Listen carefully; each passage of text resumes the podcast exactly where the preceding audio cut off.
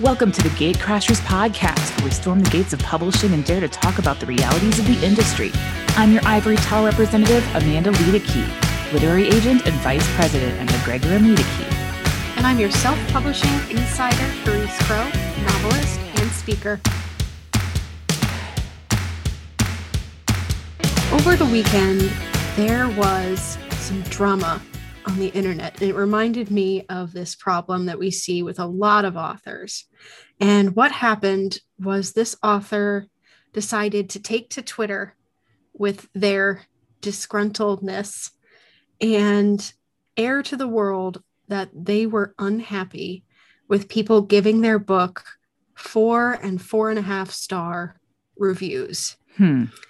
And when people started pointing out, hey, that sounds really ungrateful, the hmm. author completely doubled down, insulted their readers, insulted anybody who disagreed with them, and like called them all nerds, basically. Hmm. Um, and not in like that nice way. Like I can own the term nerd. This was like a insult, yeah. nerd calling. And you know, we've seen this in our writing groups too yeah. Where people will see what their current review, like their their overall review rating is at, and then decide, well, I'm not good enough. Yeah. Or, you know, I, I shouldn't be a writer. I wanted to talk about how for you as the author, reviews are not there for you. And just because a review is negative does not mean that a review is bad. If when my book goes live on Amazon, it gets a one star review because people don't like, well, I didn't know that there were going to be so many LGBT characters, one star. I don't like reading that stuff. That's not that's not a bad review. It, it's a negative review, but it's mm-hmm. an honest review. Mm-hmm. You know? Yeah. I've seen a lot where authors, especially with that first bad review, mm-hmm that stings a lot. And there's there's this mentality to like kind of take it like as like a battle scar or like mm. a mm-hmm. mark of you've progressed this far in your career that someone disliked your book enough to leave a bad review. Yeah. You know, it's like they kind of take some pride in it. But then it's like when those reviews keep coming or when there's more of them than you thought there would be. right.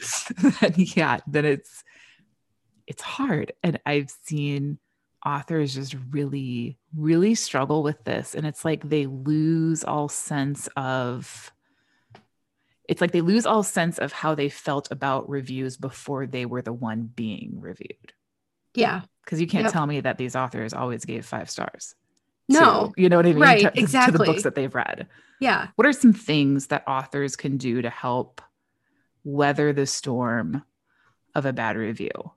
I mean, I know this one gets thrown around a lot, but honestly, just don't look. Yeah. I know, I know that's really difficult, but there are some spaces out there that are not meant for you. So don't occupy them. Things like yeah. Goodreads, like don't ever, Whew, don't Goodreads. ever, ever. Goodreads it's is just brutal. Like that exactly. is where people are very frank about what they think about books. Right. They pull no punches. Mm-hmm. And it can be, it can feel very like much like you're being attacked. I think also another way to deal with it is to keep in mind that every author has pe- there are people who don't like their books. Pull the the biggest best-selling book of all time and there are people who are critical of it. Mm-hmm. So, no matter who you are, from Stephen King to J.K. Rowling to whoever you may be, there will be people who are so super critical of your books. Yep. And you can't escape it. There's no magic person who's ever had like constant five star reviews, except for the people who only have five reviews. And those are just reviews from their friends and family. yep. So that's another thing to keep in mind is that even the greats, the great writers of our time, the great writers of the past. I mean, goodness, we could all debate whether or not we like Faulkner or whatever, you know, right. but that's just our opinions and, and readers are allowed to have opinions. And really reviews are there to help guide other readers. Mhm. They're there to help inform somebody else. Yeah. Well, this is what I liked about it. I didn't like this. I didn't like the pacing. I didn't like that there wasn't as much romance as I expected. And that's that's still that's not bad. It's honest. As long as what the feedback you're being given is Mhm. honest to what you've written, I just don't think there's room to really Right. complain and I I see no wisdom in hanging your ego on you know what your what your rating is anywhere. I mean if you walked through Walmart or Target or something and looked at the general public, would you expect everybody to think, yeah, everybody likes my outfit. Yeah. Everybody likes my hair.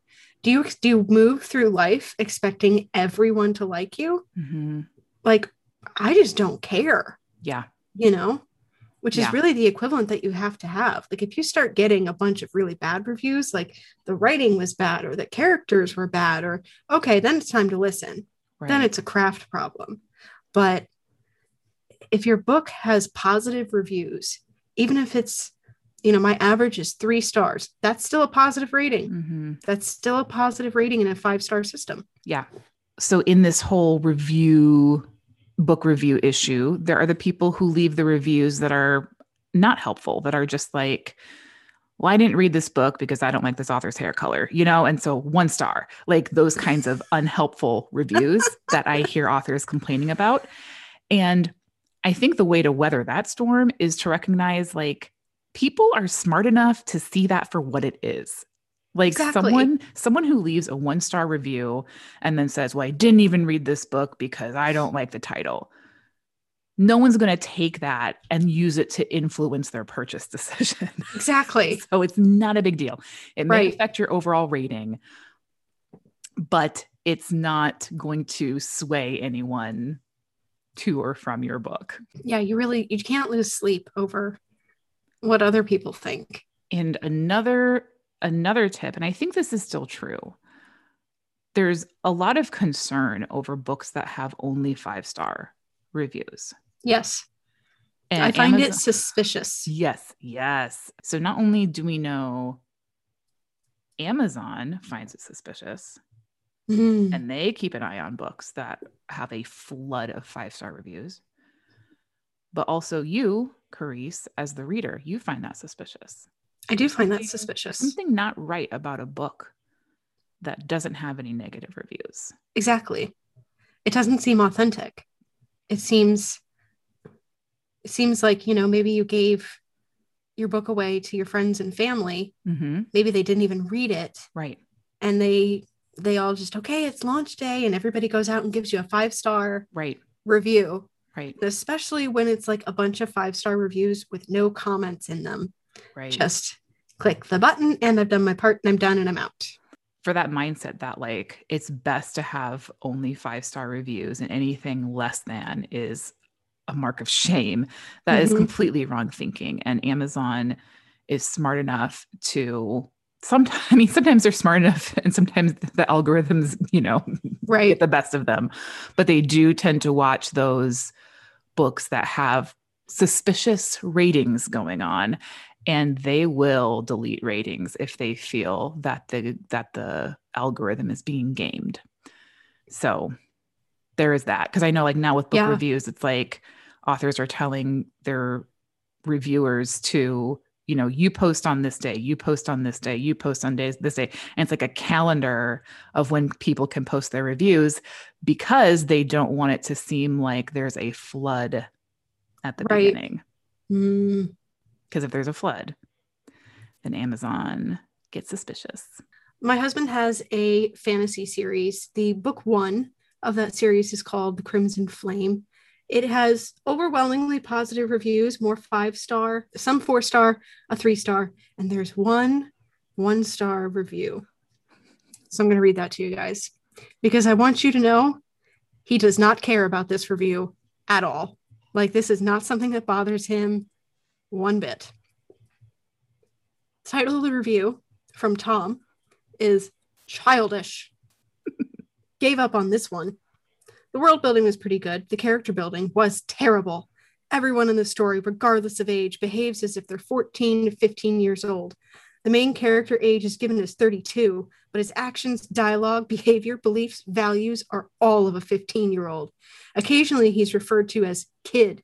Supporting cast is just the same. Older, powerful mage types talk and act like teenage schoolyard bullies rather than adults. The bad guys are right out of a cartoon shaved heads, crazy eyes, dark robes, evil laughs, wanton destruction, standard issue bad guy monologues, just missing the swirling cape and a handlebar mustache to twirl to complete the caricature. If you're 15 or so, you might enjoy this. Burn. Ooh.